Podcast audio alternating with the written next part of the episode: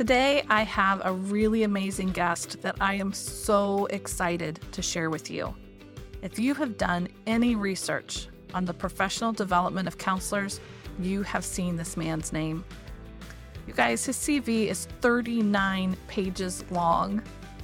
Dr. Thomas Skovholt is the author of 14 books, including the very notable and well regarded The Resilient Practitioner, which is in its fourth edition. Dr. Skovholt has authored and co authored 109 articles and book chapters, the most recent currently being printed in the Journal of Holistic Healthcare titled An Open Letter of Love and Care to Healthcare Professionals with Resilience Strategies for the COVID 19 War.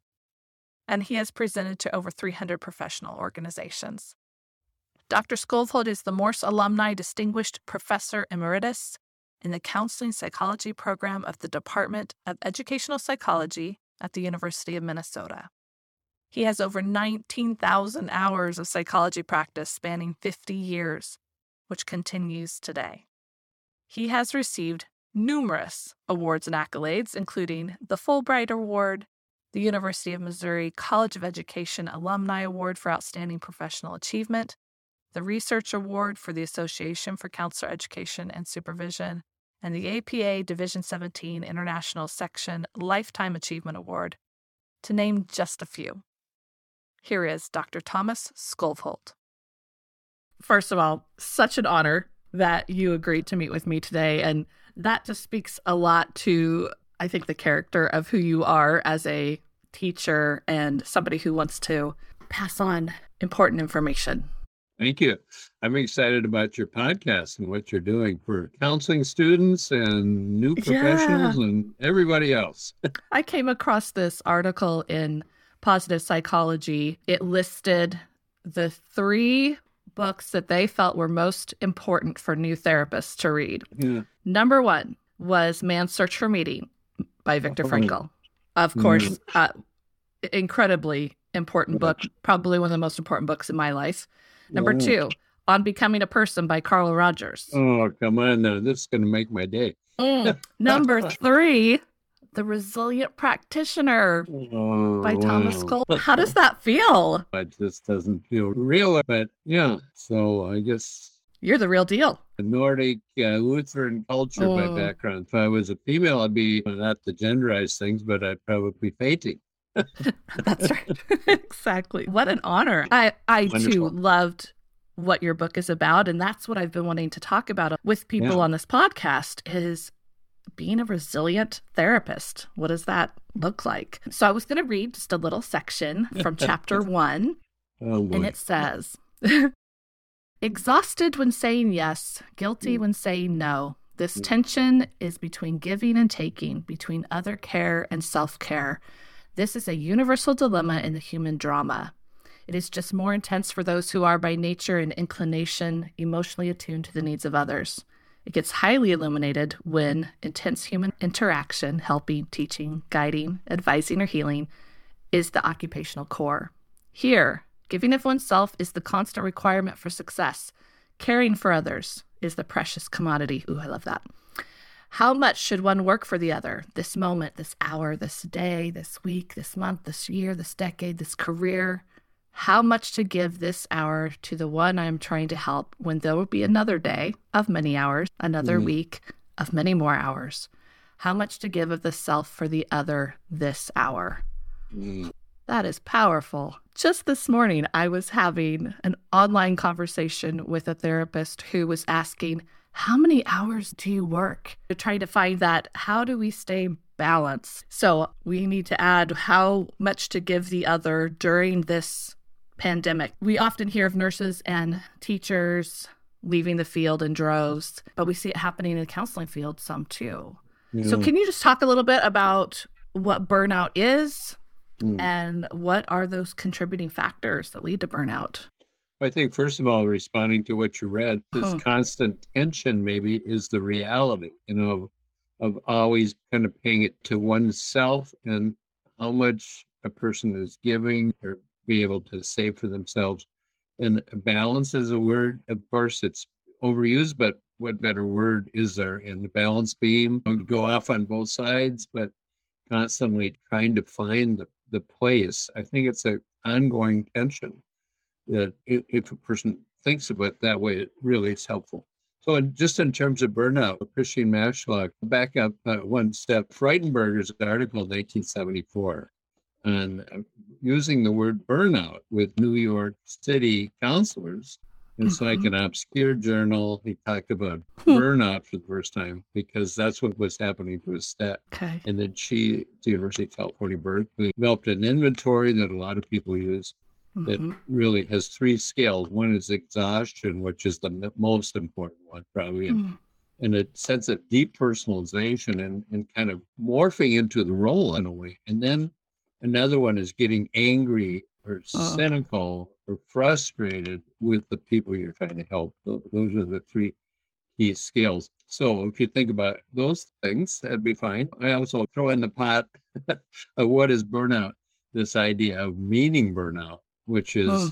it doesn't mean anything anymore. I I, I, I don't care. That's another part, oh. but it, it's yeah. not meaningful. The counseling doesn't work. Teaching doesn't help doing certain kind of medical stuff doesn't work doesn't really help people because they don't pay attention they said the second one caring burnout meaning burnout caring burnout the terms are explain themselves simple terms but yeah meaning burnout caring burnout i no longer care and then what do you do about that to keep going first of all a lot of people can't do it anymore so they're quitting it and i think this this term moral injury is a good mm. newer term, which is used probably, I think it came from combat, actually, in some way. Soldiers, we don't really want to pay attention to what military people do, which is young men kill other young men, and then they come uh-huh. back. And then how do I feel about that? But the moral injury, probably in our field, is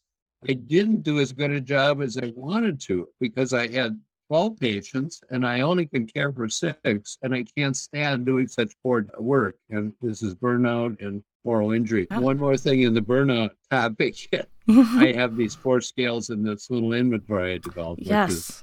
professional vitality, personal vitality, professional stress, personal stress. And the idea that, again, self explanatory terms too much professional stress, personal stress, too little professional vitality, personal vitality. It just doesn't work very well when our job right. is to develop these one way caring relationships. Right. And, and another term I learned a long time ago from a teacher was the other person's hot center is what you focus on. What does that mean? It just means where their life is, where their oh. attention oh. is, what they're thinking about. All the counseling experiences you've had when you talk to a, maybe a, a, a, child or a teenager or adult, what are mm-hmm. they focused on in their life? And in our profession, we focus on what their focus center. Joining with oh. them wherever they are in that moment. Wherever they are, yeah. yeah. And so I think burnout is a version of all those kind of things I just talked about as you were saying that, the word hopeless kept coming to my mind. That if you don't feel hope that people are going to change or that they're going to do the things that you've suggested, whether you're a nurse or a teacher or a counselor, right? Feeling that like drudgery of I'm doing more work than the person sitting across from me is. Yes, when you have that thought, that could be a dangerous place.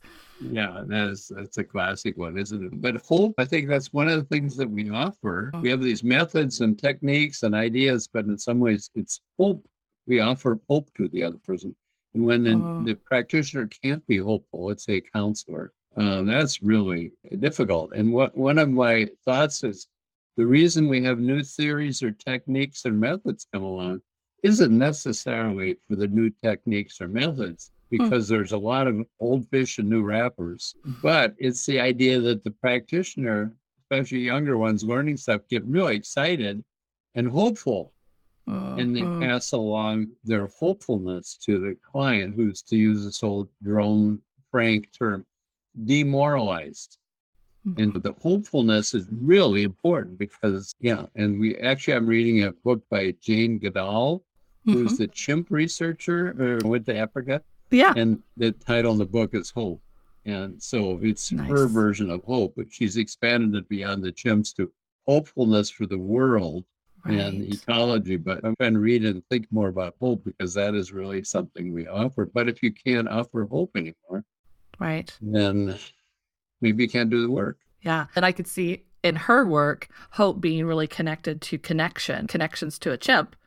Yeah. but transferring that to us is like hope involves being connected with yeah. someone or something beyond yourself. We are in this pandemic and it has been a challenge. One of the unique challenges for counselors is that we're experiencing a lot of the same challenges and difficulties that our clients are.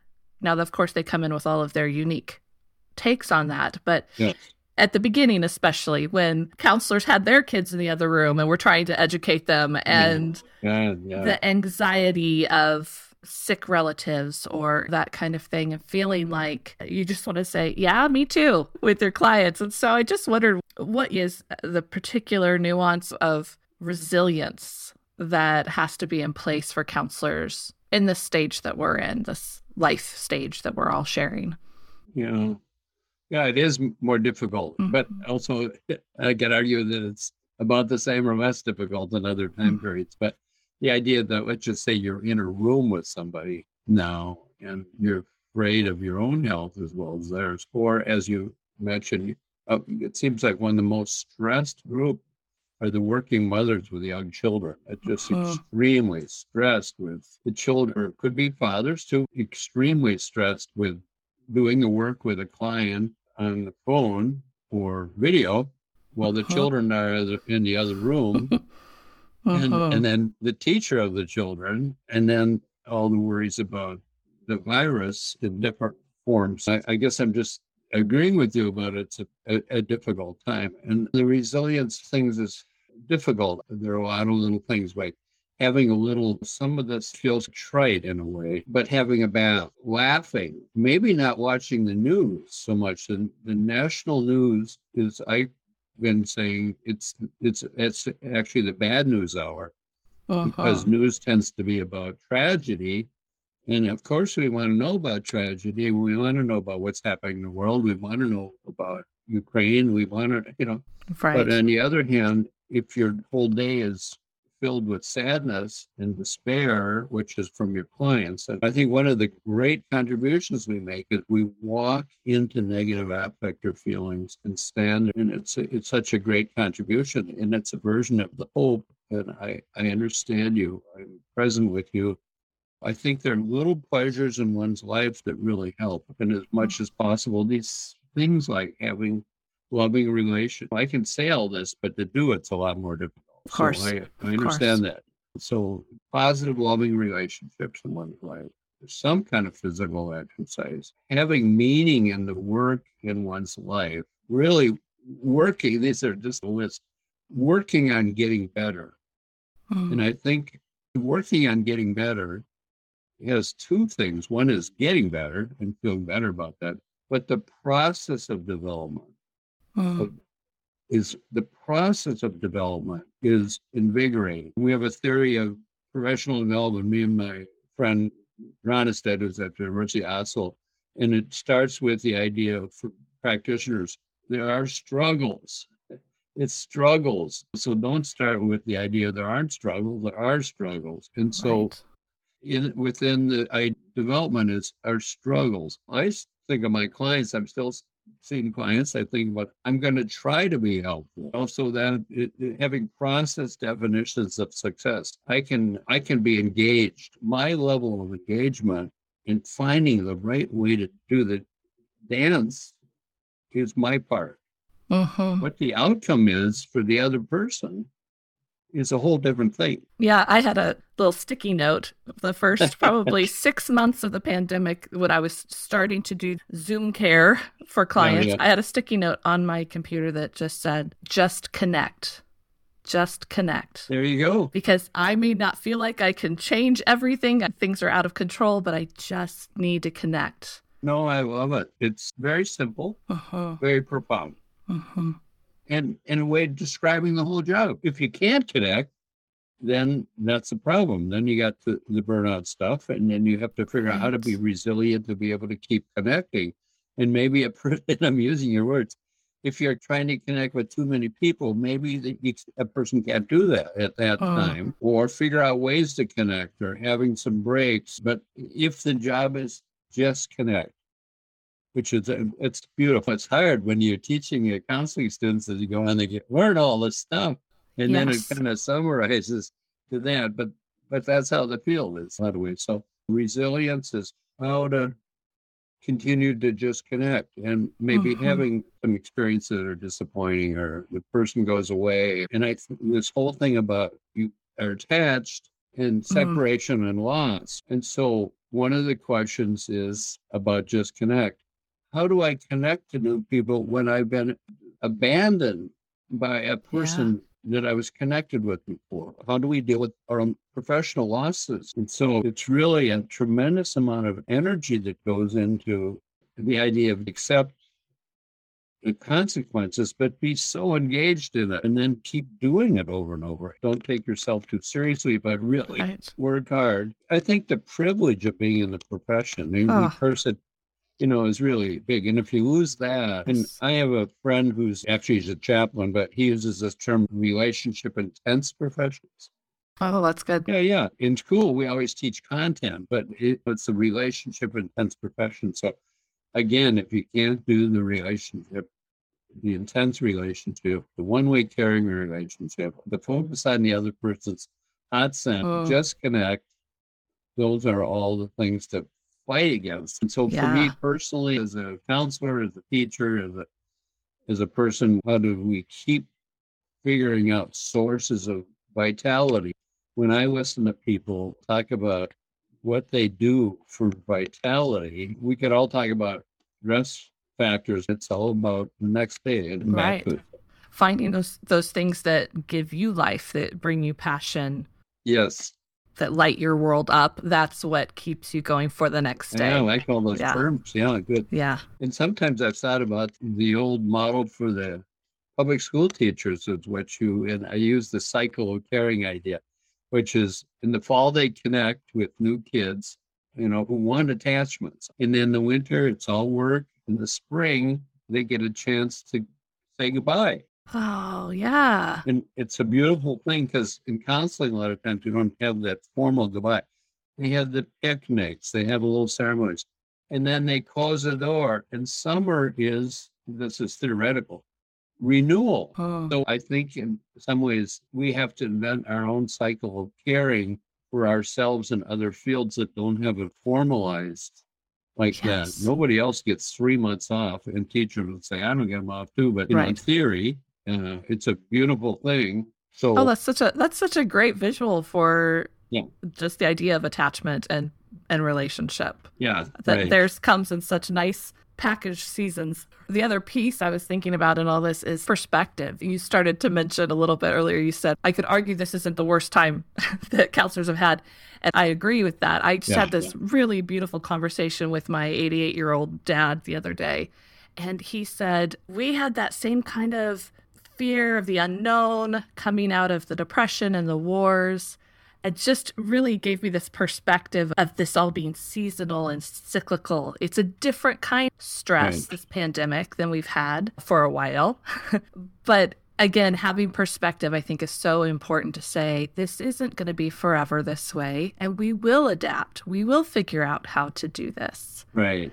Yeah. Uh, and just like we would say with our clients right. who are going through a hard time, right do tomorrow, one day tomorrow, you know, right. and and for me that helps with the burnout piece and we just have to make it through tomorrow and things will change. That's something right. we can always count on. Right. Right. No, I think it's true. And the small steps, I bike quite a bit now. And one of the mm-hmm. things that's helped me is when I look at a hill, I try not to look at the hill. I try to look at right in front of my tire Perfect. Because I realized when I look way at the hill, my whole body gets dejected.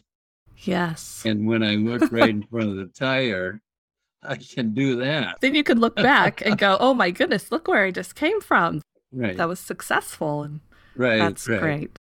So, any last thoughts about um, encouragements for counselors? Maybe maybe brand new ones, but ones who have been in the field forever yeah. who are just struggling right now, yeah. what would be your encouragement?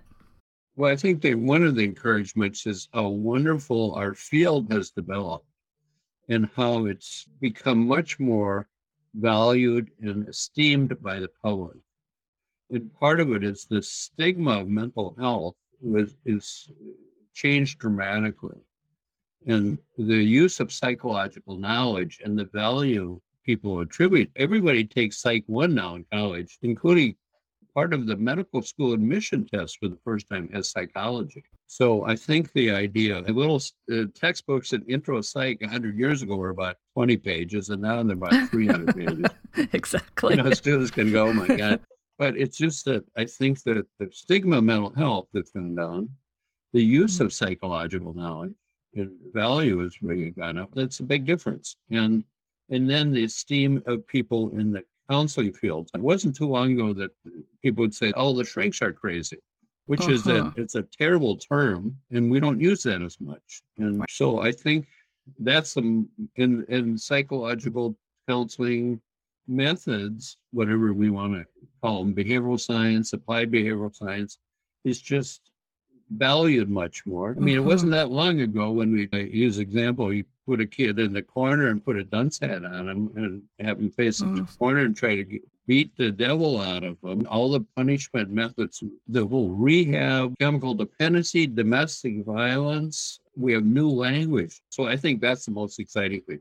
Now, people in the field will say, or new people will say, school is so expensive. I have to go to school so long there's mm. so much competition for jobs. Those are all true, but the, the foundation is is really strong and, and valuable. The other thing is that people are talking about using counseling services a lot. Yes. The, the, universities, the students are lined up to get in the counseling center. Yeah. And I think there are two arguments for that, right? One is, oh my God, there's much more stress and students are worse off. And we could talk about that, and maybe that's true. On the other hand, they're admitting to things.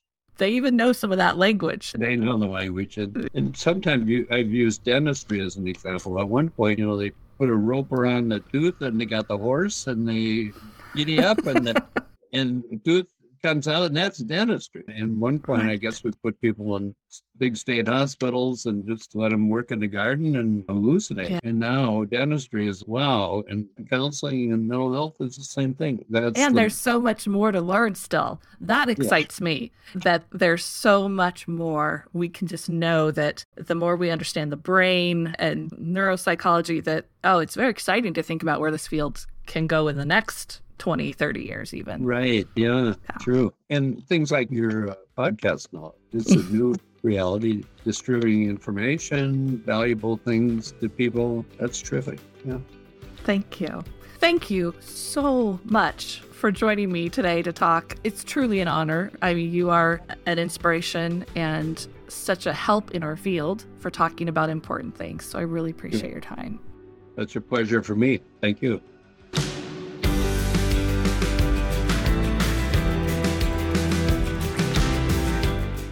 Visit finishnotes.com for this episode's show notes and subscribe to the podcast in your favorite player.